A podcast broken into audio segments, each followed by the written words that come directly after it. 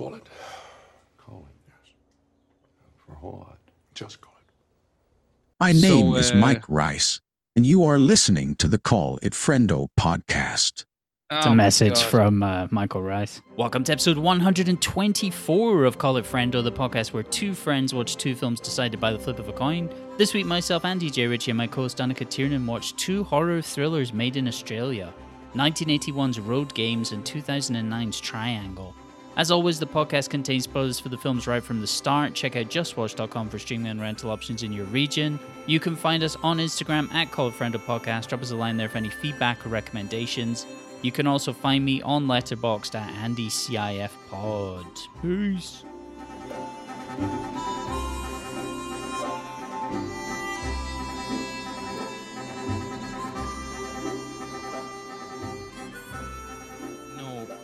Even though it was, it was this. It was one of those strange moments where it's like, um, by the very definition of what I'm about to say, I can't remember any examples from when I was young. But it's the sort of thing like, let's say I have a daughter. If she was a few years older right now, I would say to her, and this happened on the news. I would say, "Oh, Matthew Perry died," and she would go, "Who's Matthew Perry?"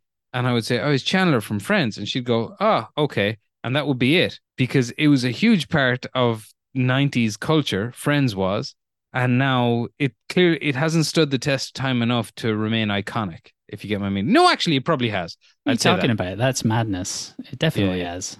no no no it has it has i suppose what i'm saying would be that reaction from a younger person is a major signifier of what a giant part of our particular epoch uh, that whole thing was are you a friends fan Not particularly. I've got nothing against it. I would watch it if it was on. I like it i've I, like i've always. I don't know how it. to access things so that they're just on. I haven't switched on a TV in 10 years or more. I I think that they I think it was one of the last sitcoms in America. Fine, the la- one of the last big sitcoms in America to fully lead lean into uh, comedic acting as opposed to just uh, pure scripting, and I think it really uh, I think it really shows. Yeah, I don't. I mean, I guess there's still multicam sitcoms, but they're all shite. Yeah, yeah, and to be Comedy's fair, bad. Actually, I mean, he's we've we've talked about this before. I actually ended up watching South Park joining the Panderverse. Me too. And That was one of yeah, my things I it too. wanted to talk about. I watched that, and I was thinking about. uh, We spoken about this ages ago, but like, I think you're the same. I rarely watch comedy. I'd rather Yeah. get comedy from something else. I'd rather, you know, I've- see But I funny actually had a comedy comeback else. week this week. I was going to talk to you about it, and South Park was going to be one of the Well, things. Okay, so did you come to the these things. Panderverse episode uh, by way of the Critical Drinker? Uh, yeah, which I'm ashamed to say. I feel deep shame about watching his videos. I well, just dip in and out. particularly no, because the thing is, uh, we've spoken this the same, but I'll just clear the air on the old Critical Drinker. You put it best with uh, a, a four-word sentence. You said he's chosen a side, and that's that is that is one hundred percent true, and that's the pity of it. But the thing is, apart from all those other nerds on YouTube, he clearly does know his stuff a bit. But of all the videos you might watch of him, this one is even a little bit jarring because the stuff he says in it, even though the episode is very funny, the stuff he says in it, it's like, I mean, it's an Looks episode like of the South Park. swinging back, boys. Yeah, yeah, it's an episode of South Park. Like the South Park boys have been doing this stuff for years. It's not. What are you talking about? It's not going to make any difference. He's, I mean, he he's literally just some guy who lives in uh, Fife. His name's Will Jordan. yeah, yeah, he just- writes crime just a guy. or something. he's just a guy who lives like a family who lives in Fife, who managed to like you know he hey big on YouTube. Fair play to him. well, I mean, he did, like hit it very big on YouTube. I'd say he's doing very well. He is indeed. Anyway, what else did you watch? We we can talk about pa- the Panderverse, but What did you think of the Panderverse? I thought it was solid. I, I can't remember the last time I watched any South Park, so I didn't really have high expectations for it. But I it, I definitely laughed a few times. Some hearty Um, chuckles of stuff about Kathleen Kennedy was pretty good, and the put a chick in it and make her gay. Yeah, yeah, that's a great line. That- that- that's very good. Uh, I think they kind of hit the nail on the head on the in that beautiful way that South Park does. But yeah, whatever. It's just not quite what I'm into anymore. I suppose. No. The when it comes to scratching your comedy itch, like it's tough to compete with comedy podcasts because they're natural with proven funny people who, for a purpose, go and do podcasting once or twice a week, the whole time making the effort to build up their comedy muscles So everybody's just getting funnier and funnier and funnier. It's, That's kind of uh, why I can't watch um, stand-up comedy. Yeah, yeah, because com- because podcasts so artificial. It's so fake. compared to podcasts, they crush it, which is but but does lead me on to the other funny thing I watched this week. So I Okay. watched about five or six episodes of I don't know where they're at now, but it's a few seasons ago of um it's the season for people who are listening who know it's the season that has uh, Clive Owen in it of Curb Your Enthusiasm. Oh, okay. And I had I mean, maybe it's just because I watched a lot of it back in the day,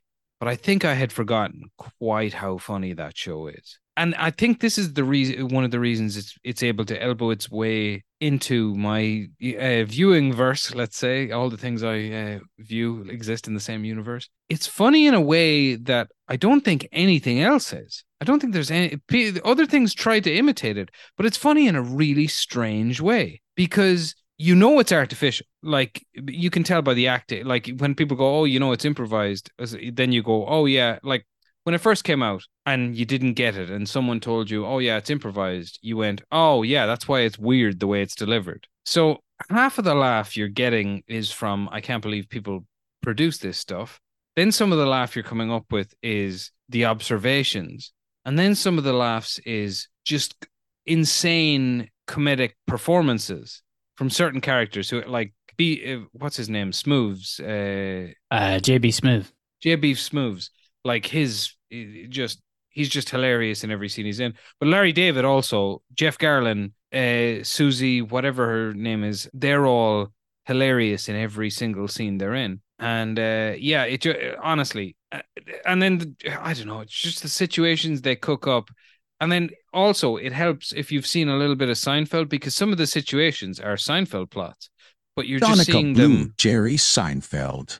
I did. That's true We're True gonna be, I'm gonna stop using that. I promise. Never again. Sorry. Go ahead. anyway that but that's that was uh, the big you know big return to comedy I did this week. Oh, I also watched an episode of Father Ted. Which one? Um, I watched the Down with This sort of thing. Careful, Oh, now, nice. where they get visited by Yeah, the Cuban yeah. priest. Very Yeah, good. I I don't know why I had I had the urge to uh, watch some Father Ted. There, one of the nights. I think it's because it's very reassuring to watch like good '90s comedy, something you've seen like so many times before. yeah, It's very comforting. I ended up watching um, Fincher's Girl with the Dragon Tattoo, much for the same reason. Oh wow! I mean, that is fantastic. Very much the Father Ted of of Fincher's. Uh, Do you not think that's an underrated film? yeah, probably because it's a remake. I think that's kind of why it's sort of people shuffled mm, shuffled it to one side and went like, eh, "Is this necessary?" But the Well, thing is, watching it Noomi, last night, Noomi like, "Oh man, good." or however you pronounce it, Yeah. is better in the role. But the Fincher movie is clearly better. He's a much better director. Afraid It's so. oh, it's got to be the best uh, rape scene in movie history. I'm talking about the revenge rape scene. Yes, I'm glad you clarified that. Yeah, I yeah, think I only just like I've probably seen it about three or four times the film, and um, I think the I think last night is the first time where I can actually say that I understand every single part of the plot. You know when Ah, you, you really? know- You found it yeah, you know Overly complex. it- no, it, it's not so much that it's complex. It's just there's like there's a lot of information, and if someone quizzed me on it and said, "Explain exactly every single thing that happened," it took until watching it last night for me to go like, okay, I could break down every single like every single murder that happened, um, all the relationships in the like Vanger family and stuff like that. Like, Fair, I mean, I know what like, you're I saying. can I, I can get the entire I like I've got a, a solid grasp on on everything now. But you should absorb that stuff like you absorb a film noir plot. It doesn't matter so much. It's I the want it. characters. I want no, I want the individual moments. So no, you've got like modern Sweden in the in the journalist in the Daniel Craig character. You've got displaced uh, youth in Lisbeth Salander, and you've got the Sweden's unspoken of crazy Nazi past. Yeah, there's a there's a few Nazis hanging about. Yeah, but do you know about like the the Swedish eugenics program that was active till the seventies? Yeah, isn't like isn't that got something to do with the members of ABBA? Does it? At least one of them was like the daughter of a Nazi. Oh no, but I'm not sp- specifically talking about that. Do you? They had an active eugenics program until the 1970s. Sounds familiar. Again, I don't know the details of it. I need to watch it three or four times and then I'll get a solid grasp on Sweden's eugenics program. You need As soon as David wa- Fincher you need to makes a watch, film uh, specifically about that. You need to watch my private collection of juvenile Yeah. delinquents from Sweden in the 1970s being chemically castrated to fully Ooh. understand what's going on. That's good. That's oh no, sure that's not. German in Sweden as well. It's a holdover Yeah, from yeah. the Nazis. Anyway, besides that, I didn't have much time this week. I plan on having more time next week. I plan on particularly going to the cinema this Sunday to see uh, David Fincher's The Killer. I'm just gonna watch it. I, I'm gonna watch it when it's uh, when it's out on Netflix. You're gonna do the flicks? I'm gonna watch on Netflix because I've got like a 4K projector and I'm just watching stuff on the wall. And I realized last night it's basically just as good as a cinema. How big is your wall? Big enough? Well, that's the important question. Yeah, it's it's fairly it's a substantial wall. I mean, it's how you use Like- it, really. It's basically, I mean, I, I it's it's obviously not the same as a cinema, but it might as well be. Like, I don't need to go to the cinema. I can justify just watching 4K stuff on the projector, by the way? I've had it for a while, probably like Christmas around then or something. Was it a pricey yoke? No, no, you'll get them. They're pretty cheap now. It's probably about two hundred and fifty quid or something. I don't think that's a Really? Because we have a. You've been to my house. We have a perfect wall for that. Yeah, get a projector. They're they're really cheap. I mean, I used to have one that was like sixty quid, and it was completely fine for watching films. Now I've got a better one. Yeah, you want the 4K though. Once you go 4K, it's very difficult to go back. I had to go back for one of the films this week, and it might reflect upon my uh, review of it. Um, Interesting. Yeah, yeah, totally. Should we get into this week's? Yeah, I did also watch um, a film. Oh. I well, I also watched the follow up to Triangle, Black Death. But maybe we can talk. oh about yeah, that. yeah, yeah. I watched um about an hour of that uh, last night, but and then got sleepy. But uh, if you want to chat about that, chat about that a little, uh, I think it definitely influenced the casting of Sean Bean in Game of Thrones. I don't. I I would say that's What was the time? I mean, it must be pretty close. The time in between Black Death was 2010. Was Black Death 2010. Okay, Yeah. So that was around the same time. Okay, never mind. Silly He, observation. I mean, he's me. just he's perfect in that. He's perfect. that's how he should be. He should always be that. Like if I might say as well, yeah, Lord of the I'll Ringsy. Spoilers for my opinion on Triangle. Black Death is a much superior film to. That's Triangle. interesting. It was Triangle that made me want to watch Black Death. Uh, That is interesting in itself. I, I, I, I'd been meaning to watch this for a long time. I mean, meaning to watch both of these films for quite a long time, but Road games Um, also. no.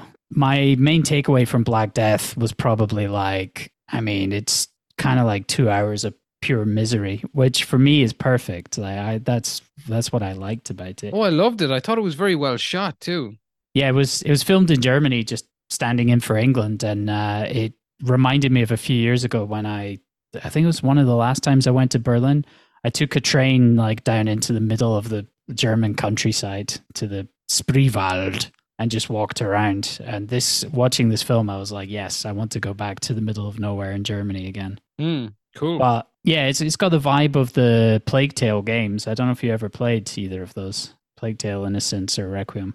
I've heard they're excellent games. Yeah, they're very, very solid. But it again set in a similar time period, dealing with the plague and. But this is just, it's so bleak, everything about this film. And some great actors. Also, one actor I'd never heard of before. One of the characters was speaking with a vaguely Scottish accent. So I went and looked him up, and his name's Emun Elliott. And I Mhm. thought, like, why has this guy got like a fake Scottish accent? And you know what? It turned out he went to the same school as me. He was two years. He was two years below me at school. So anyone who listens to me and thinks you're not Scottish, well, neither's this guy.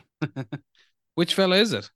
He's the one who spoilers for Black Death. He's the guy who who is in the sort of water prison cell thing, and then Okay. he he says like he is willing to give up God, and then he gets uh, hanged. Yeah, I really enjoyed Black Death. Make be, I haven't uh, watched the finale yet, but I, I will probably later today. But I not as much as I initially liked it when I watched it. But I'll, I'll say this: it does the great trick of it's convincing enough that nobody would be having a laugh at all during that time period. Do you know what I mean? Yeah, I mean, are you saying that you want levity or not? Because I always want I say, levity. it's fucking miserable, and I'm happy. I always Well, want levity. There are some fun levity. times. But There are that- fun but that- times in the film because you've got like the group of guys and they're sort of making fun of Eddie Redmayne for being, you know, he's the sort of nerdy monk. they're just taking the piss out of them because they're all hard, uh, super hard bastards. Yeah, yeah. Overall, I thought it it seemed like actually both of this week's films that aren't road games, uh, I'm counting Black Death as one of this week's films, seem like uh, films that Neil Marshall would make. Yeah, absolutely. There's heavy. There's like genre, but like massively different genres, Yeah, yeah, yeah. But and that's still the kind of that's what happened to Neil Marshall. what Marshall. genre am I working in? What are the tropes? Okay, here we go. yes, Yeah, yeah, solid yeah. genre films. Well, we should get to Triangle because I'm interested why you don't like it. Okay. Oh, well, it's apparent, apparent I don't like it then. Is it surprising to you at all that I fucking loved road games? Yeah, no, that's your type of film. Road Games to me was absolute again, absolutely fine. I liked it well enough. Oh, Wasn't so keen it? on the ending. Nah, I didn't really care for the ending. Oh, are, by the ending, are you talking about the final shot? No, that's fine. I like that. I just didn't like. I was, I guess, as I was following what was going on, I kind of thought that there was going to be some kind of twist or something else was happening than what it was. It, the, the the story that kind of unfolded was more simple than than I was thinking. What? How many Maniacs on the Road movies have you seen? Joyride, remember that one? also called um, road like Roadkill or something. Is it called? Roadkill. It was titled as Yeah. Roadkill when I saw it. I saw that in the cinema. That's the one yeah. with like Steve Zahn and uh, Paul Walker. yeah. I think that's great. By the way, I'm a big fan of that. I think that's a really good Mhm. movie. It's a solid film. There's the uh, is it is it U Turn? U Turn is the Oliver Stone one. Yeah, which kind of I would call these folk road movies. Like they're basically about you driving into unknown part. I mean, of course, the classic and original is Duel, the Steven Spielberg one. Yeah. Which um, I would honestly say of all the ones I've seen, I Road Games is probably my favorite at this point. I didn't a see Duel. I, I saw the sequel, the last Duel. Ah, right. Sorry, I was just using Matt speak again there. That was very good. It was very good Yeah. math speak. That was Yeah, Matt as a speak. tribute You have to to keep his memory alive.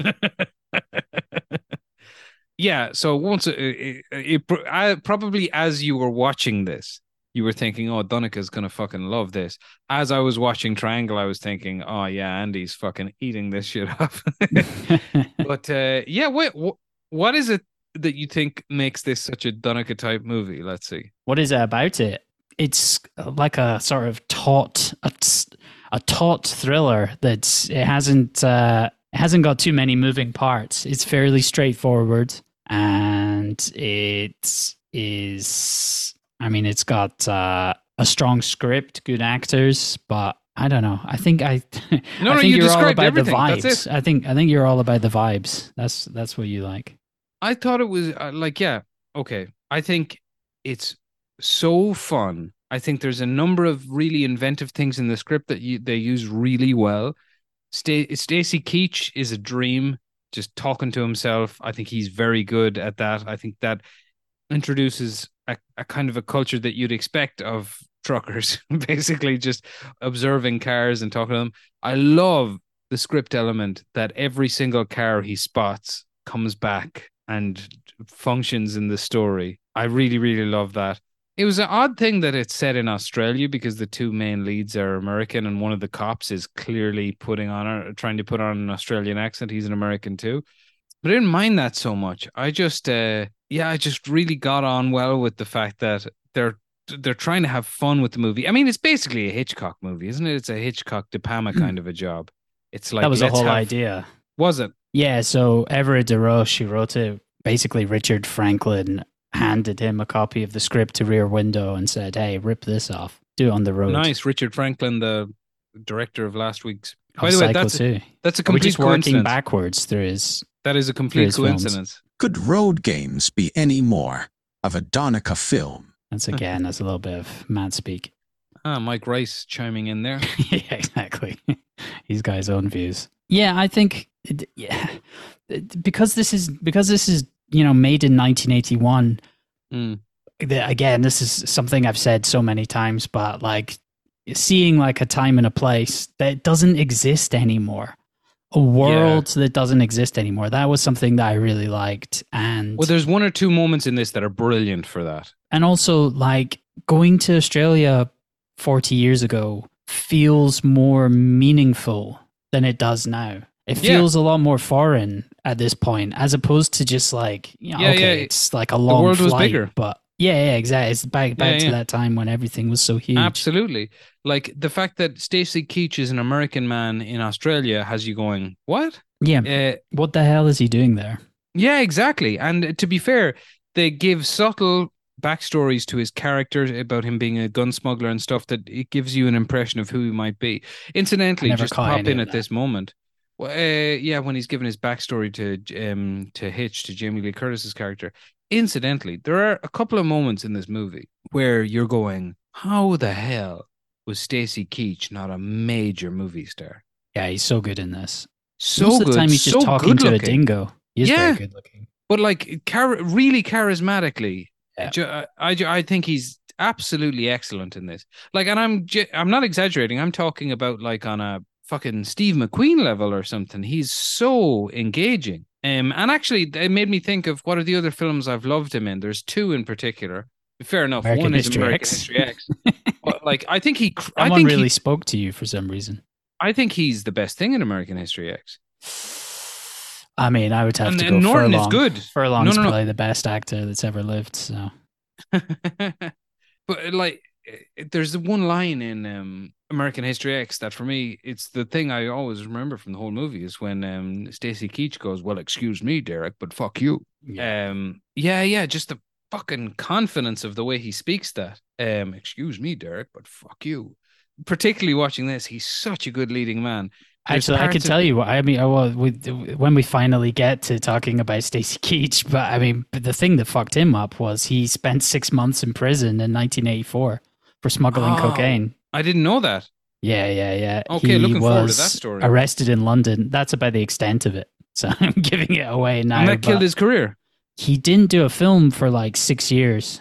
He was only Oh, in prison wow. for six months. He was in prison in Reading. But it killed his career. Is- yeah, I think so. Much like him a- it Robert Evans on the Popeye set. What was uh, what was the story with Evans? Well, famous 70, 70s producer Robert Evans Sure. was literally trying to smuggle co- kilos of cocaine via Malta at the same time as filming Popeye. That would be a better caught. story. And it, well, yeah, yeah, that, there's more details than that, I'm sure, but that very No, much I'm just saying that's a better story than the film Popeye. Oh, right. yeah, quite possibly. Man, when we were talking about that a couple of weeks ago, I looked up a couple of the songs because we hadn't um I neither of us had seen it in so many years. And what a bizarre thing it was to have Robert Altman direct a Popeye movie. You immediately see if you just watch any clip of it, you're like, "Oh yeah, this is a Robert Altman movie." And Robin Williams has these crazy big prosthetic forearms. What's going on? It's pretty nuts. They still use that set as like a theme park. Really? In yeah, Malta? yeah, you yeah you can visit it.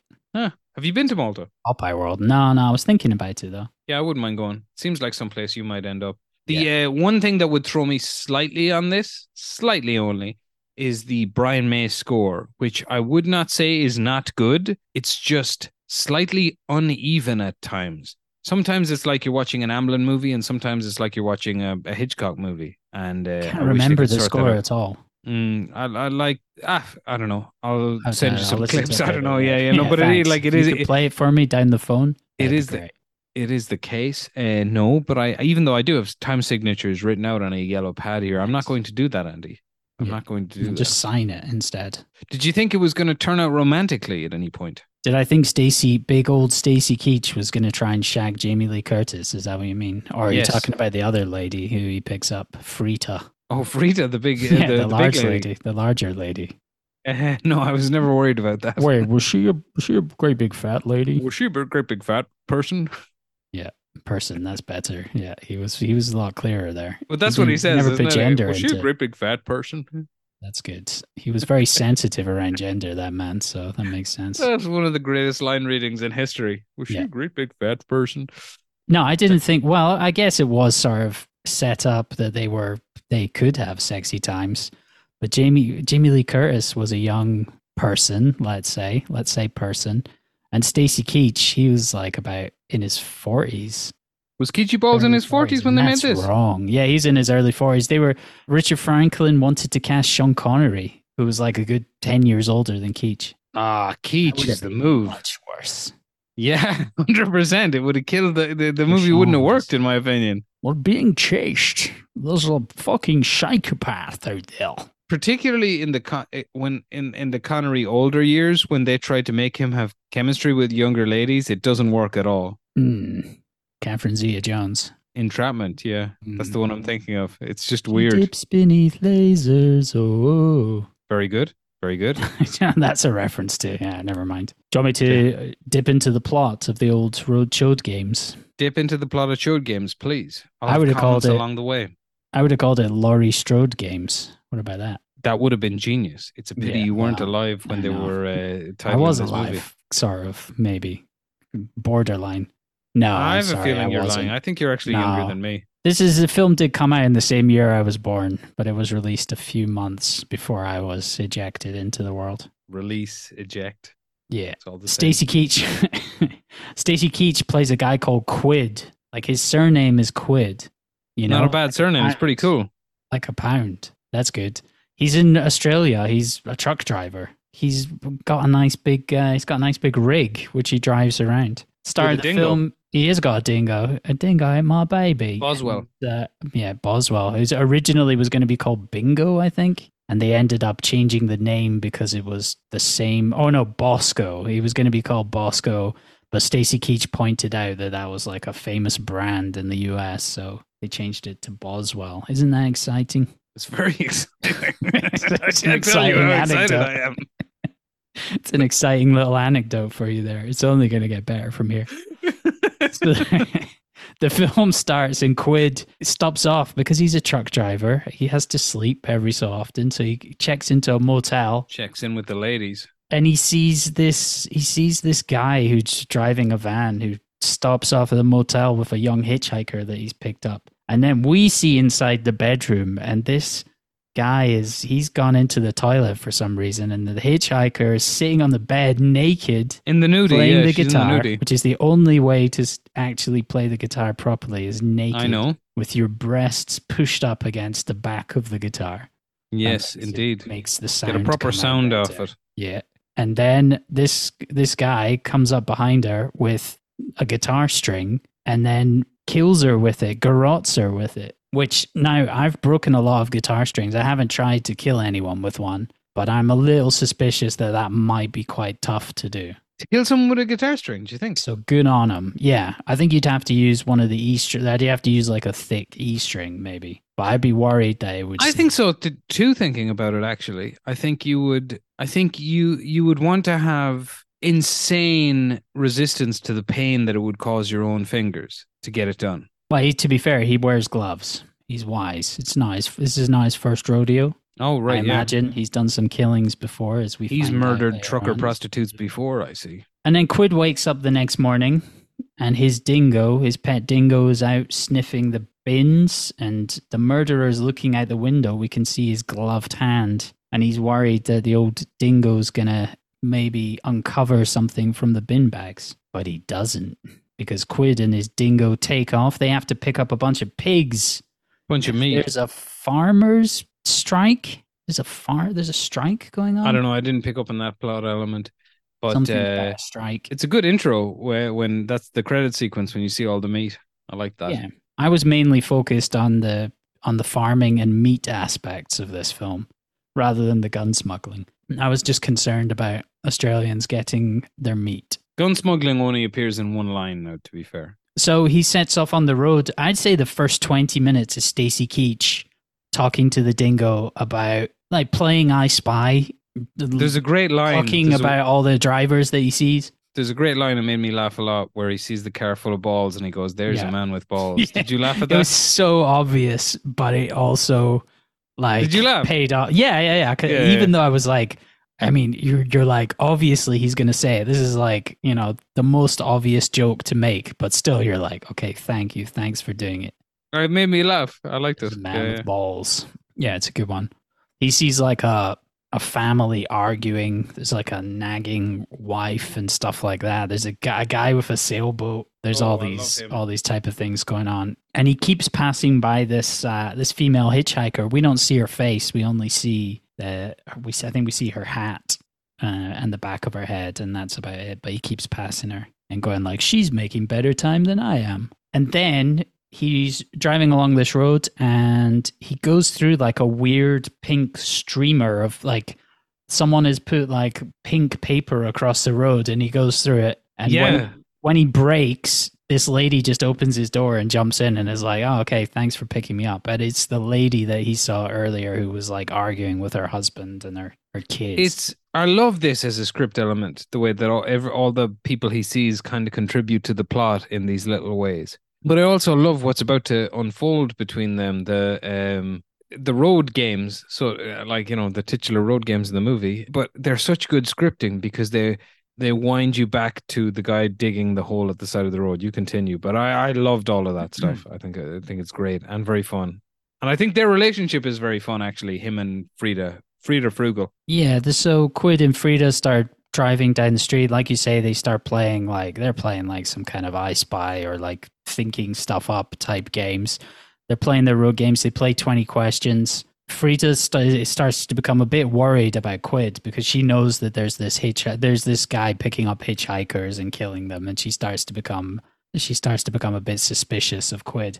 They also see, oh yeah, there's something about this film is it makes Australia look like the smallest country in the world Ah, yeah, yeah. I mean, but I mean, because you just see the same people again and again and again. They're like yeah, but it's Hitchcock. crossing the They're, they're, they're, like they're, races. they're pretending it's the 1950s when, like, They they're ignoring all the neo-realism of the 70s Hollywood stuff. It's just like, yeah, it's a cartoon, which is great. I'm, I'm a fan. They end up pulling over at the side of the road and they see this. Well, the the guy that we know is the murderer. We all know he's the murderer, and he's pulled over at the side of the road. He looks like he's trying to dig a hole to bury this, uh, you know, presumably body parts. And uh, Quid's watching him through his binoculars, and that guy speeds off, and then Quid and Frida. Uh, well, no, Frida runs off. She panics. Oh, yeah. He runs off, and then out of nowhere, she is standing on a huge cliff edge to the sea, which is quite a bizarre thing because it does not look like they're anywhere near the sea. Dude, I mean, you laugh, but that reminded me of a very specific incident in my life. Shout out to my sister Trina if she's listening to this. There was this one time we were, I think it was me, my mom and dad, um, me, yeah, me, my mom, my dad, and my sister Trina, and my younger brother Ushin, who was a baby at the time, who was a baby at the time, and is now listening to this podcast. Hello, Ushin. We had to pull over to change his nappy. So me and Trina just went walking in this field beside the road. And well, no, we didn't. Trina went walking in the field and I ran to catch up with her, right? And then just because I wanted to scare her, yeah? And then just when I was coming up behind her, uh, like she kind of heard me and she goes, no, no, no, like that. And uh, I stopped and she was right at the edge of a cliff. Didn't know you had cliffs. In Ireland, we're famous for cliffs. You're famous for cliffs. Yeah, yeah, they're often closed though. So Quid and Frita continue down the road until they stop off at this roadhouse, which is of again is like the real Australian outback. Well, that's a That's fantastic. not a uh, there's a great little shot in there, um, where it twirls around and there's this mural of colonizers murdering oh, yeah. Aborigines. That is wild. There's a- a Playboy wild. pinball machine. There's guys that are the most Australian guys ever. yeah. There's um, suburbanites just living their little existence. It's a shot that kind of sums up the history of Australia. It's it's fantastic. Which is a, a shot that the studio wanted to cut, and Franklin was very, very clear that he's like that shot must stay. Of course, hundred percent. right. Yeah, yeah, yeah. Because it's it's it's a great sort of. Because the thing is, is like this would make a great double bill uh, for obvious reasons to any fan of the podcast. To not fans of the podcast, fuck you. Uh, to um, Wake in Fright because this is Definitely. this is like this is a fun. This is that's like a Scorsese interpretation. This is like a Hitchcock interpretation of just the nasty shithole that is Australia. No, the nasty uh, like Yeah, sort well, of okay. history. At this point, yeah, this time. the nasty history of the place. Um, Yeah. and uh, like that little shot in the middle of it, it's kind of wonderful because the film has picked up a pace enough there, so you're leaned into it. And then even if you're not into movies being arty and having subtext, you can't ignore that shot. By about ten seconds into that shot, you'd be going, "Well, what's he trying to do here? What's he saying?" Uh, so he- like he gets to get his message in. Um, I thought it was really great. So next up, Quid leaves the roadhouse and he gets into a weird. There's him, the the serial killer van driver guy, who also has like hit Quid's dingo, like smacked Yeah. his dingo on the head. What a bastard! And apparently, dingoes you're you're not supposed to have them as well. So he's had threats from like the kind of like local sheriff or whatever. The local Harry Dean yeah, Stanton type. Who says he's gonna kill uh he's gonna kill his dingo. So it gets into this like weird thing later on the road where there's him in his truck, the serial killer in his van, and then this guy from earlier who's like driving he's got like he's he's towing his boat. Yeah, so it's all very um Roger Moore era James Bond. Yeah. And then it just ends up. Quid Quid just goes smashing through this guy's boat and leaves him at the side of the road, like waving his fist like you bloody you flaming galah. Yeah, it is, it's a bit Benny Hill that. that that there are there's a quite a few moments in the film like that that are fairly slapstick, fairly broad. I'd say the Levity. whole film is Like broad as fuck. it's actually how I would describe the film. Well, And I not in a guess bad way. Stacy Keach. Uh, I mean, well, here at this point, this is when he picks up Jamie Lee Curtis's Yes. hitch, Pamela Rushworth, daughter of a powerful diplomat, which explains why Yeah. she's from the U.S. Well, at least we do get some explanation of why this young lady's, you know, in Australia in 1981. But they start uh, going down the road. They're having a nice bit of banter, nice bit of back and forth. They stop off and I think they sleep the night first, do they? They have They like have a, a- nice little sleep. They have a sleepy time after um, they run into the police. Ah, okay. And then yeah, so they sleep over at the side And of it the looks road like they're going to do a smoochy booch, but then something interrupts does. them. while the murderer, the serial killer guy, pulls up near the side and uh, oh yeah, which is actually I think that's kind of a waste of our attention. Um, there's probably two big fall, uh, not big. There's probably two faults I would lay at this movie, which I would otherwise say for what it's trying to do is perfect. I'm not saying it's you know the greatest movie ever, but I'm saying what it's trying to do, fair play. But that is one moment where she sees the even though it's a it's a really nice effect. That's the reason, I suppose. So they use this wonderful thing where um so she's camping out with Stacy Keach and she goes off to do a wee. She goes to the top of the hill and then when lightning goes off, she sees the truck, yeah. the the van in the distance. Now, the way it's shot, it's like black screen to van suddenly there. Um so clearly they didn't have the lightning storm or the budget to create the effect they wanted. But it suggests something happening at that camp and it never does. And it's kind of disappointing. I get yeah, they the- just wake up the next morning and yeah, yeah, yeah. fine. Considering the type of movie it is, it's like if if someone gives you that sort of carrot, you're like, yeah, okay, let's uh, let's do this. Um, the other one is the uh, the other one I would have is probably the final shot of the movie, but we'll get to that. So Quid and Pamela keep moving on uh, in the truck, and then they stop off at a service station, and they find the serial killer's van at the like parked parked up next to the toilets. Oh yeah, and then Quid goes into the toilet. He's one hundred percent convinced that the serial killer guy is like in the cubicle, and he's he's going in and out of the toilet, going back and forth. awful shit. Yeah, he's gonna. He's like, I'm gonna fucking go in there and get you. They boy." also they're Flintstones toilets. Did you spot that? yeah.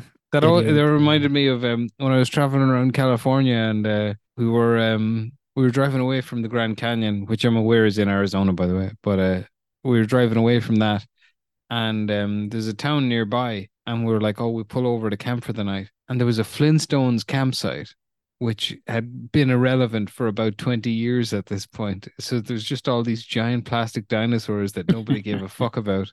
It's the funniest place I ever stopped. But also, did you notice the graffiti inside the um the toilet? What did it say again? I remember it was It- dodgy. Don't root abos, mate. Yeah, that was. I knew it was. I saw What it and does I was that like, mean? I know what What abo means. mean? I, "Well, root. Root means fuck." is that what that is? Yeah, yeah, yeah, Mate. Mate, Mate. is the last word of it. I wrote it down like that's Mate. literally what yeah, yeah. No, I remember seeing. I, I, I, I recall seeing something in the toilets and going like, "Oof, oof." But uh, yeah. So while Quid is trying to get into this toilet cubicle to get at the serial killer that he's convinced is in there, Uh, Jamie Lee Curtis, Pamela is trying to get break into the van, which she does successfully. However, when she's crawling around in the van, she realizes that the guy, the killer's in the van. The noise was coming Oh, from no. inside the van. And then Quid bursts into the toilet cubicle and it's just some guy.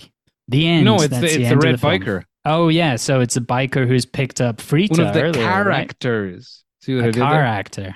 That's good. Characters. on a bike. Yeah, he's the guy who picked up old uh, old fatty Frida earlier. Yeah, that's right. That's why he's that's why he's in the bathroom rethinking his life. Like, How the fuck can I get rid of her? What can I do? He's probably becoming a murderer himself. They, okay, the next section is a bit weird. There's two things that happen. Number one, Quid catches up with the van and he thinks that Pamela's like just happily having a discussion with the murderer, and he's like, "Oh, okay, I guess, I guess she's friends with him." no, he now." thinks they're shagging, doesn't he? Yeah, yeah. So I mean, he, he- well, okay. The first he thinks they're just having a conversation. He's like, oh, he's, she seems happy, like sitting in the passenger seat. And then later on, he pulls over. The, he sees the van at the side of the road, and then he walks out into the bushes, and he hears people having sex, but it's coming from like a like a recently married couple instead. Yeah, and we've recently seen um, guy. uh, her blow him in the front seat. It's That's very right. dangerous behavior. But that's mental on two counts. Number one, he's fairly convinced that this guy's a murderer. And he's like, oh, I guess Pamela's happy with him. And then he's creeping around in the dark, like listening to people having sex and going like, oh, I guess she's very happy with him. And he's like, okay, well, I guess I'll just move on with my life. I don't think he does that. Does he not? That's how that's how I read all that. He was kind of like, well, I guess she's all right. no, He's because all he right with it. keeps in pursuit. I don't think. I I mean, he keeps. He is he in pursuit. He sees the guy. He sees the van. No, because what happens is then when he's leaving, the he realizes the temperature is down. In the Oh yeah, well that that's another thing that happens. Just before he leaves this service station, this side of the road thing, he notices that someone has jacked open the back of his truck, which has all the meat in it. oh and yeah, when he pulls in like with a- Lester. That's but no, but I think it's earlier than that. It's even before Before that. Lester. I think it's even. I think it is just when he's like left that service station thing. Like after he's just done all this snooping around in the bushes. It's while he was investigating the van and stuff like that that I think um, that the murderer guy like broke into the back of the truck. So there's like a there, that's probably one of the best ten scenes I think. Oh, it's fantastic. In when he goes into is the back of the or truck yeah, with Quid the looking yeah, it's around the back of the truck and just noticing that there are pigs. Okay, this is when I started to read the plot differently because Quid is like he's been driving for 4 days or something. He's he hasn't slept. He's seeing things. He's there's like all these little cuts of where he's talking about the number of pigs in the back of the the truck. He's just fucking babbling and saying all kinds of mad stuff. I was reading it as like, okay, he's just made this whole thing up. None of these people are real. That I thought it was going down that road, which I Me think too. it probably would if it was more modern. But maybe, but then you don't get the great sequence at the end of the movie. I guess, but that's what kind of put me off. That's what put me off the actual, you know, final ending. Is like I said, I'd already written this other story in my head, and I preferred that because what happens is a bit straightforward. I mean, okay, so Quid pulls into Perth. He goes to the weigh station. He finds out that his his his Ah, lorry, Lester. his truck is is is heavier than it, you know, heavier than it should be. He And then boring Lester. He sees the van. You're, you're what's your thing with Lester? You're obsessed with Lester. he's such a fun little character, He's just a random Australian man. and he just wants a He friend. Works at a weigh station. That's fine. Nobody I got no really wants a friend. Like he keeps trying to get. so. De- is that why you, you keep saying his name? You're so desperate. Stop trying to make. I want Lester Lester to have happen. a friend. No, Lester's Okay, go dead now. Probably most of these people are dead. Probably, yeah, yeah. Is Stacy Keach It's- dead? it's- no, he's still alive. But this is, you know, Australia in 1980. Uh, most people have probably drank themselves to death at this point. That's not controversial. I don't think any Australian would argue with that. Listen, if you're Australian and you argue with that, let me know. Come on. Yeah, find me on Letterboxd.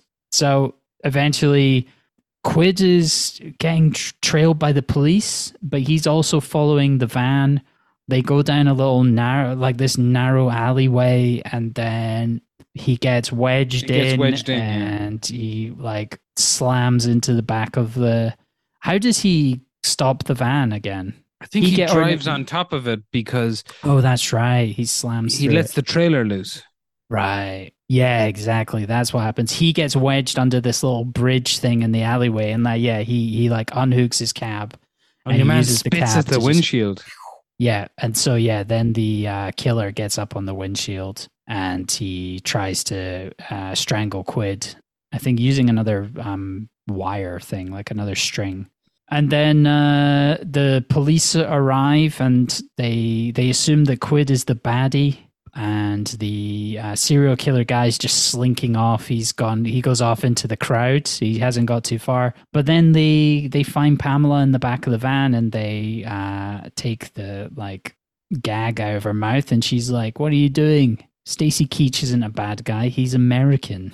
The bad guy is the Australian man. You see, you say that, but I actually think, I think uh, the finale of the film reflects well on Australia because it lures you into this thing of thinking, "Oh no, it's like Deliverance, and they're all going to be dickheads." Yeah, no, that's But no, the second there's any actual evidence presented, they're like, "Oh, okay." most of the people in it are fine to be Yeah. fair like even the boys who are drinking in the the pub with the slightly dodgy uh, stuff on the walls they're like uh they When don't he says, do "Excuse me," yeah he's, get out of the he's way. like yeah they go the way it's, it's not the like locking the door or anything yeah they just let Stacy Keach get past It's not even a particular threat they're just sort of can't be fucked with his shite they're just like we don't want anything to do with you fuck off with this shit. just go away. That's all they're asking. so funny. yeah, they happily ever after Quid manages to get the pigs to the people of Perth. That's all I cared about. I just wanted to make sure that those pigs were properly delivered. So But long as Perth gets pigs, man. That's all I care about. But then it turns out that there there was very strangely there was uh, the the truck was uh, overweight. It was heavy, and not because Frida was in it. It wasn't that. It's uh, when they get to back to the meat facility. A lady's cleaning out the the back of the truck, and then she uh, dislodges this this head which drops from the ceiling. She gets Yeah, I think that would have been a great ending if the prosthetic wasn't so it doesn't look obviously a mannequin. It's not good. Mannequin. It's horrible. Like it's such bad prosthetics. 1981. To be They could. They, they did better than that in 1981. Well, this cost 1.75 million dollar redos, and it only made a hundred thousand. It was a huge bomb. Was it a bomb? It was a bomb. It was a big old bomb. Oh, that's such a pity. It's found favor in recent years, but at the time, Yeah, I think it's great. I think it's really good. Big fan But it of this did. Uh, it did give Franklin uh, the opportunity to make Psycho 2. which, as we- discussed on this watched last week. podcast, is a masterpiece. It's No, not we bad. didn't say that, but it was good. Bad. It's good. I- I, find these films fairly similar, Psycho 2 and this. I mean, in terms of quality, I, I like them both. They're like more them about the method than um, the um, the substance. That's right. Yeah, I would say that is the case. What do you got to say about these casties? Very little. It's only it's only the only people that count are Keach and Jamie Lee Curtis. Let's be Gimme honest. Keachies. What is there to say about old Stacy Keach? He was born with a cleft lip, so that's an important it's an important thing to know. He's uh, Famously, 80 to anyone who's ever seen old. any of his movies, Well, apparently he has uh, worn a mustache for most of his life in order to cover it up. But I was thinking about that. Like, I, I like to see, I like to see a bit of like Joaquin Phoenix. I think if you have Yeah, a yeah. cleft lip, you Plus, I think- I th- fly. I I, think- think it's good. It's a character building. I think Stacy Quiche. I wouldn't say the same for Joaquin Stacy Phoenix. quiche is uh, it's a type of food. Stacy Keach is, is is quite handsome. I would say. No, Yeah, he's, he's a dashing man. I think he's very charismatic the entire time. Where he's he's doing a lot of like wacky stuff. He's like monologuing. He's doing like what seems to me. I just assume everything is Shakespeare because I have no idea.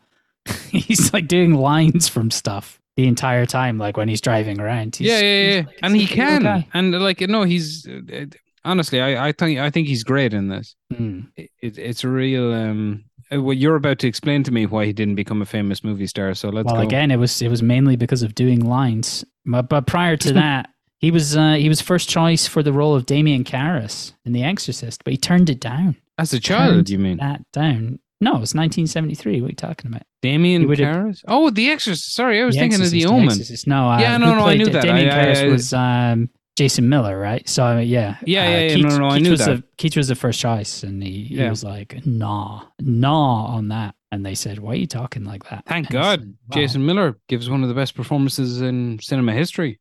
I would say. Indeed, indeed, a man with his own issues. But yeah, so in Yeah. 1984, customs and excise officers arrested Keach at Heathrow Airport for importation of cocaine. Keach pleaded guilty, served six months. He said it turned. He said those six months in prison changed his life, turned it all around. That's when he got out, about, he got it? married. He married uh, a Polish lady, Gosia Tomassi, which sounds like she should be in LA Confidential or something. But that's it. That's the old the, the old Keachster. He's still going. He's still around. He's 82. He's having a fun time. He's got a very nice. There's a if you look at his Wikipedia, his second photo is from 1969. The man's got a striking face. He does, yeah. That, but that's what I mean.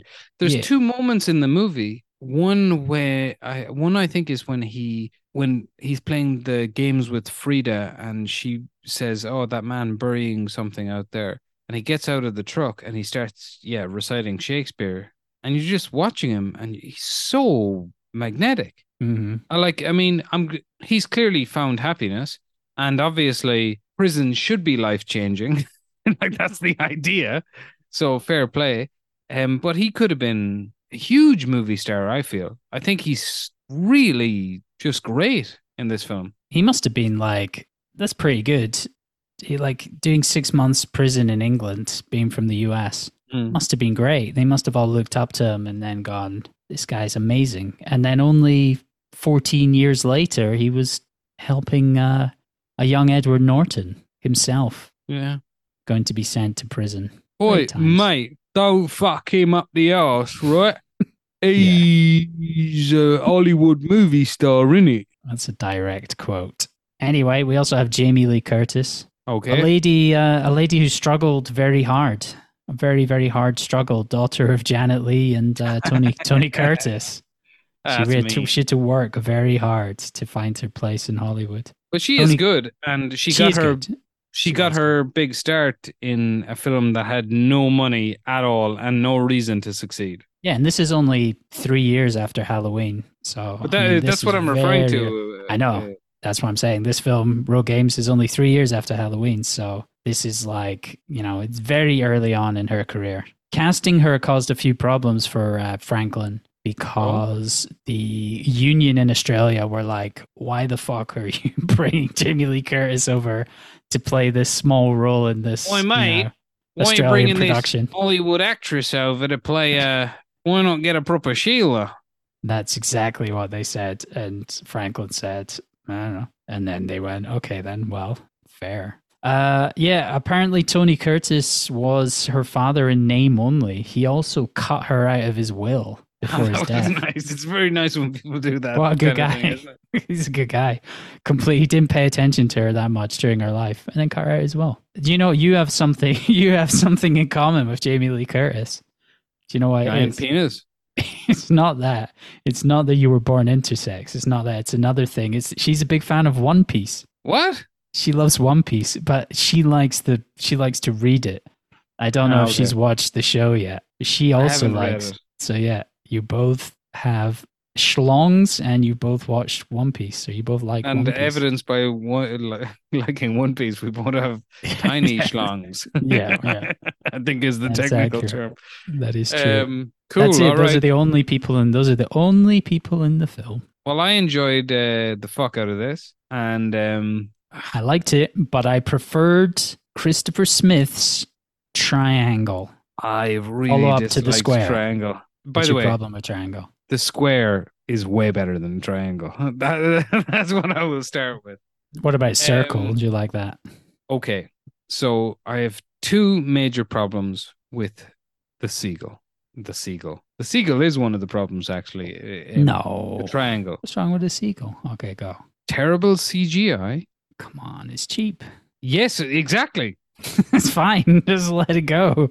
It's not. It's not about that. Couldn't. It's not about couldn't that. let it go. Couldn't let it go. Couldn't. There's way, there's eyes and use ways your to shoot that better than they did. There are ways to shoot that kind of shit cheaply. No, actually, so I have three problems. Then it turns Oh, out. great.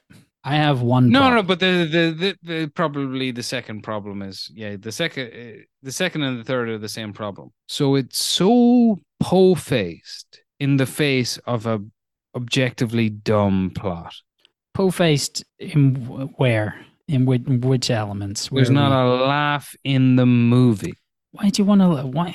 Why does every? Why does everything have to be funny? Can't people just And have not a bad everything has to time be funny. Two hours. I, not everything has to be funny. No, it's it's the fact that they lean in heavy on this death of the autistic son plot when they're talking about a ridiculous haunted boat in the middle of the ocean. So my thing is, I've got nothing against a ridiculous haunted boat in the middle of the ocean, but if you're doing a ridiculous haunted boat in the middle of the ocean, have a bit of fun, will you? Now, also, I think it's shot very poorly, and I think it's scripted very poorly. I, I, I just think it's like you know what the like you know what the other end of the spectrum with this type of story is, and we actually brought it up last week, uh, saying it wasn't a time loop movie, but it is. Is um not it is, but it, it, you can relate it to this movie. Is Timecrimes like Timecrimes revels in the ridiculousness of its present of its premise and it just gets along with it but i think by having first of all the, the main problem like b- believe me i was all set up to enjoy this i probably enjoyed the first 40 minutes of it I hated the first. I that's the part I don't like is like the first twenty five minutes until the first person dies. I couldn't stand it mainly because you've got all these Aussie actors putting on shocking accents. That's it. Like my my big problem, my only real problem with this film is it's filmed in Australia. The cast is mostly Australian. Why is everyone trying to be from like California? I Yeah, just think they supposed to be in it shouldn't have been set in the U.S. I think that was like a, a that's the only my only like major problem with it. you didn't have a problem with the effect I can it doesn't bother me. I, I can turn that off because I can see I see what they're trying to do, so I don't need it to look amazing. You know, I could go and I can imagine it's theater. I don't need to. I don't yeah need but it the to, thing that look bothers me in those instances is they have cgi on stuff that they could have done What are is you mainly talking about like the storm and stuff with the boat? No, the storm I can forgive. The them approaching the boat on the as they're all sheltering on the bottom of the overturned boat. Mm, It just looked so bollocks that it was distracting. it never bothered me. I, di- I didn't. It didn't make it. Like. I didn't make a note of it at all. So it but didn't then make a dent. also, 30 minutes in, I guessed the entire thing. that's impressive that you guessed the entire thing. What what what's your reading of the? Not Plot, that then. impressive. Not I that mean, I impressive. like- I don't. I I, I don't clues like are all they, there. I don't like that they tip their hand so much. The, the if there's one line that I would remove, it would be the whole like, Sicily, like the like what's the name of the boat? They're going like that's the father of you know, whatever, that's yeah. the father of Sisyphus.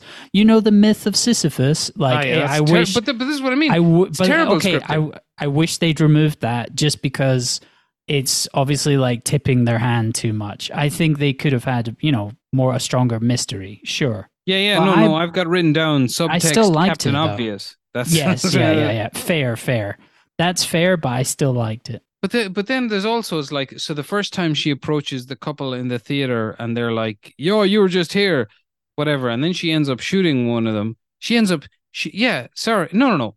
What is it? They approach and the original guy is like dying on the ground, and to their mind, she's just shot him in the chest, and your one's reaction is she goes, she runs at our main character, slaps her in the face, and says, "God, you're a bitch."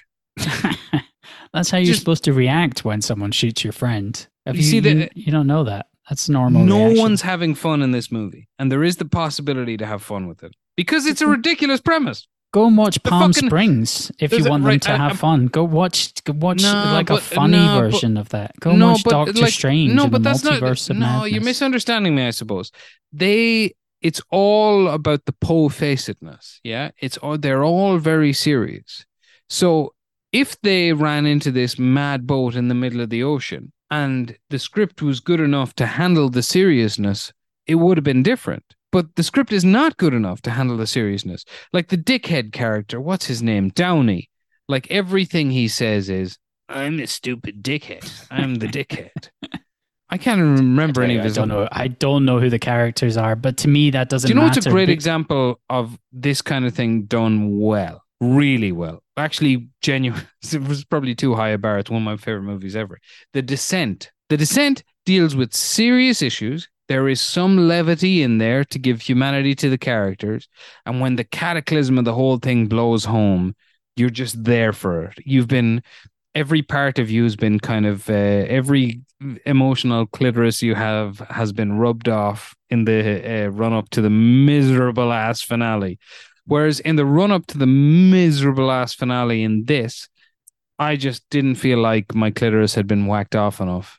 Quite I mean, I do care about the state of your clip, but I just I don't think these two films are the same thing. I don't think they're attempting to do the same thing, and I think that's fine. I mean, you don't think I- which two films are attempting to do the same thing? Triangle and The Descent. yeah.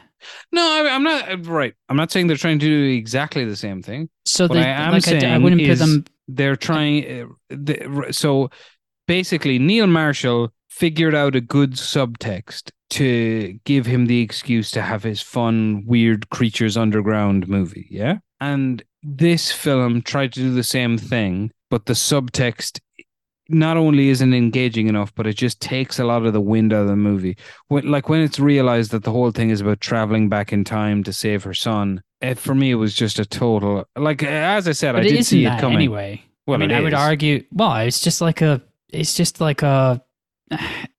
It's it's spelt out. It's you know. It's like the myth of Sisyphus. Like she's ne- she's not going to ever save her son. So I mean, Yeah, no, no. I like I I I know that. I do know that. But But I wouldn't I- even call it. Tri- I mean, it's like yeah, she refuses to go with the taxi driver who's going to take her to the afterlife. Blah blah blah. Sure, but I mean, it's just I don't know. This is- I th- I think the starting point is more. You're not talking about like a just.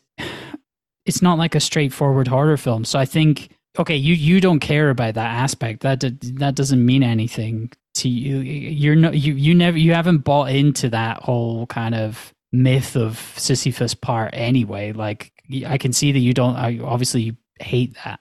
So yes. yeah, so you're not going to nothing. There's nothing about it that you're going to like. I think if, if you're not if you're not bought into that aspect of it, I could see how you would hate everything. Then It's bizarre to me though because I did like I I'm going to watch the last 30 minutes of Black Death tonight because I I really enjoy that movie. Mm. And this is the same writer director. It's not just a director role, it's a writer director. But I I think that's great and I this just this just didn't work for me. All right. I let I'm going to swing through the plot pretty quick. Yeah, it's go, pretty go. easy. Okay. So this lady has an autistic son and she appears to drop him off somewhere, but then she goes off to go on a boat with uh, some dude who we find out later met her at a coffee shop. All the people on the boat are dickheads except for this one lady who'll die very soon. Um, they're all friends of this uh, super rich guy. Luke Hemsworth is there as well uh, in an odd role, but uh, ah, whatever. He's actually fun in the movie. I don't mind him. Actually, to be Liam- honest, I don't mind any of the actors. I don't. I don't mind any of the actors except for uh, the guy that fancies her. Kind of the guy who owns the boat. I think he's just kind of annoying. But everybody else is doing their job. With I, I don't think the script is great.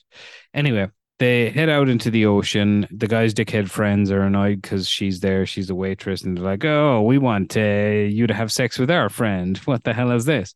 There's a storm. Boat gets capsized, and uh, the less said about all of this, the be- eh, the better because the just uh, the effects and the it's just terrible. That part I have a bit of sympathy for them with because the budget, eh, like, is probably nothing. But whatever. they managed to get a whole boat. It's pretty good. They got a big liner. Oh, that's They I spent mean, all their money on their It's cruise clearly liner. a big fake boat. No, it's the, the realest of real boats that's ever boated. Anyway, after the storm, a big fake boat comes out of the thing. This is, and by the way, their general their general reaction to getting on that boat and there being nobody on it. It's party time. Like, yeah, in a movie that was willing to have fun, they would have been having party time. They couldn't But- afford extras. Yeah, but no, no, they, but no, no, no. They don't need extras. They need the people who get on board. So, like in a Stephen King book, some of them to be freaked out, like, "Oh my god, what the hell is this?" Some of them to be going, "Free food, man, free booze. This is fucking awesome." You know what I mean? You and a wanted bit of contrast. You, you know what you wanted to watch? You wanted to watch the one with Cuba Gooding Jr. and what's his name off of Saturday Night Live? That boat. The one where the two guys like they they sneak onto a boat and it's like a gay cruise or something. That sounds What's that brilliant. called again? I don't know What's that, that, movie, called again? Oh, ah, okay, we'll put that for a toss. is it called Without a Paddle? I'm gonna search for what it's called. Anyway, keep going, and I'll keep looking for this because we're, we're running out of time. Anyway, yeah, there's one person on there, uh, and they get a bit worried about her. They're well, her. They don't know who it is, but then they start killing them off one by one. Anyway, our main character, uh, she discovers that oh my god, it's uh, it's myself. It's only myself who's trying to kill us all. What the hell? She she pushes her off the boat. It's uh, of the imperative to mention at this point that on the way out there, she had a dream where she woke up on a sandy beach. And also, when she arrived to the boat, she seemed a bit foggy in the head.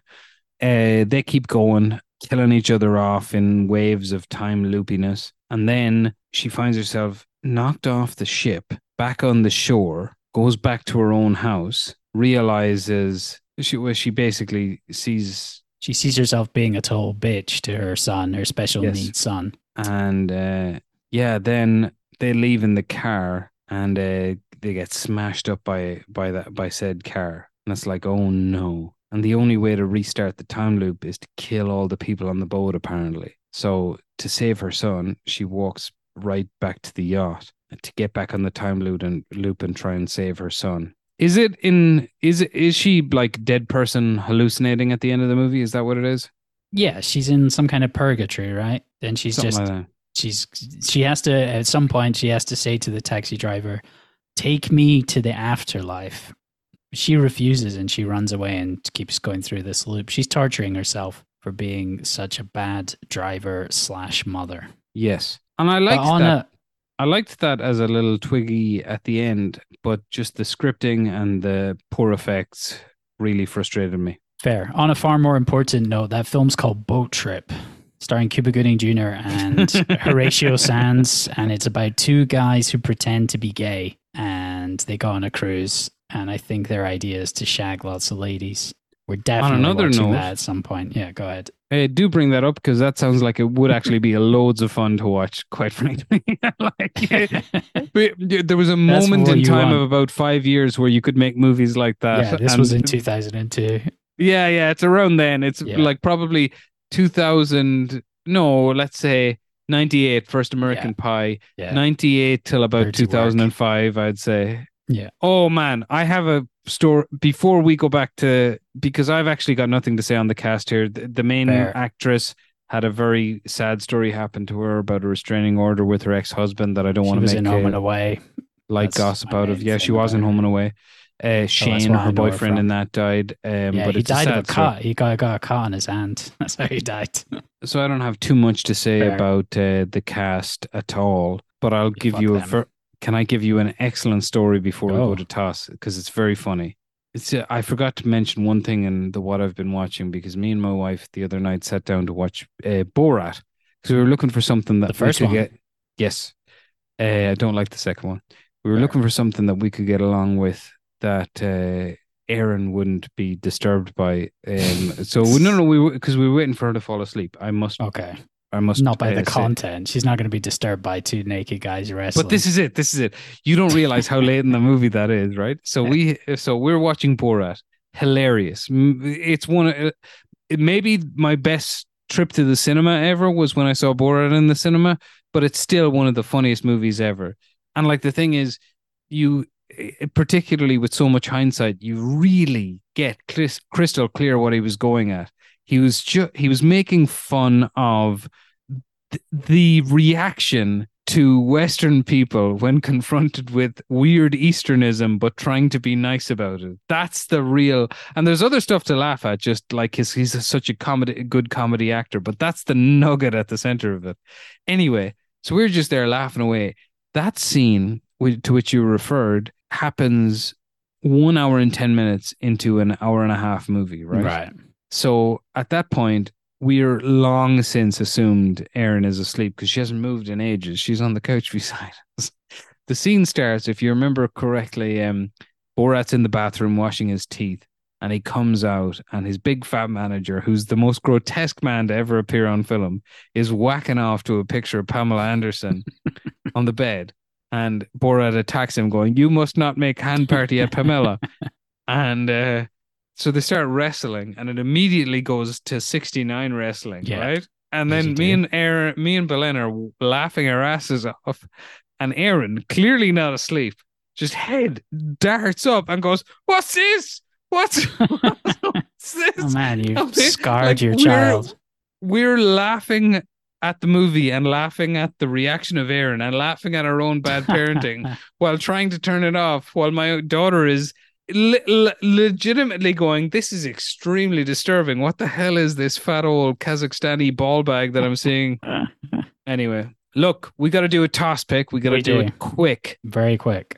uh so what do you got My choice for this week is Broadcast News from 1987, the James L. Brooks film.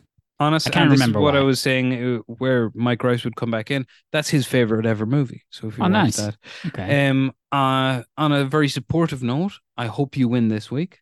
Uh, Yeah. because I because uh, I chose the Last Valley based on watching uh, uh on even thinking about Black Death because uh, it's a I movie I thought about so. yeah, that's where that came from. But I do really want to watch it. I'd be very happy to win also. But uh, broadcast news is Okay. Excellent. So I have a coin here. Would you like Cervantes or would you like fifty? Cervantes, please. Oh, it's up in the air. Here we go. He's dropped I it. dropped it. Let's see if we can go a second time. You said Cervantes. You still got a picture of Psycho 2 behind you. I just noticed. Yeah, Yes. Cervantes. Okay, Let's go. One more time. Up in the air. I dropped it. He's fucked it for a second time. One more.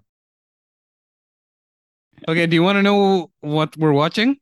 Yes. Wait, no. Tell me what's on the Cervantes has won. Cervantes. Okay, so I win. It's broadcast watching- Jews. We're watching Michael Rice's favorite film of all time. It's his favorite movie ever. Yeah, yeah. Do you want to know what you um Well, I'll tell you what you would have won. It Yes, would have been right. either. There were three options. It was going to be the Ipcress file because of Michael Caine. It was going to be To Sir with Love because of the director Blobby Blobinson. And Mhm. uh, the other thing, the theme of uh, Catholics versus Protestants, was going to be Wind That Shakes the Barley. Oh wow. So you missed out on some good films there. What, if, Indeed, what I are we going to watch with broadcast news? It's going to be network, surely, no? It's exactly going to be network. yeah, obviously. That's, that's the I double juggled bill. ar- do you, do you know what? I juggled around with like giving you choices and then just before the podcast because I keep a journal for folks who don't know. Because I was a uh, dream journal. Indeed, that I literally wrote in my journal. Ah, fuck it. Let's not. Why not? Let's just have a week of two five star Yeah. movies. So Yeah. that's what we're gonna do. We're, Yeah, and because I've always thought these book, were the same film. We're gonna book two. No, they're not. That's the. I know 'Cause you- I- I- you've I never get seen one is a lot Broadcast News, have you? Yeah, yeah. I've seen Network, but I haven't seen they- Broadcast. but News. they're both. I mean, you've seen Network. The Network is spectacular. Yeah, I would it's say, in my older age, much like a, Ma- a Lennon man moving to Not gonna take McCartney, I would say I probably actually prefer Broadcast News. fair. but um, they're both excellent. We're booking a good two-hour slot in both our lives to dissect Ooh. these five-star movies next week. Nice. All right, cool. I gotta go. Okay. I love you. I love you. Bye. I love you, Mike Rice. Later.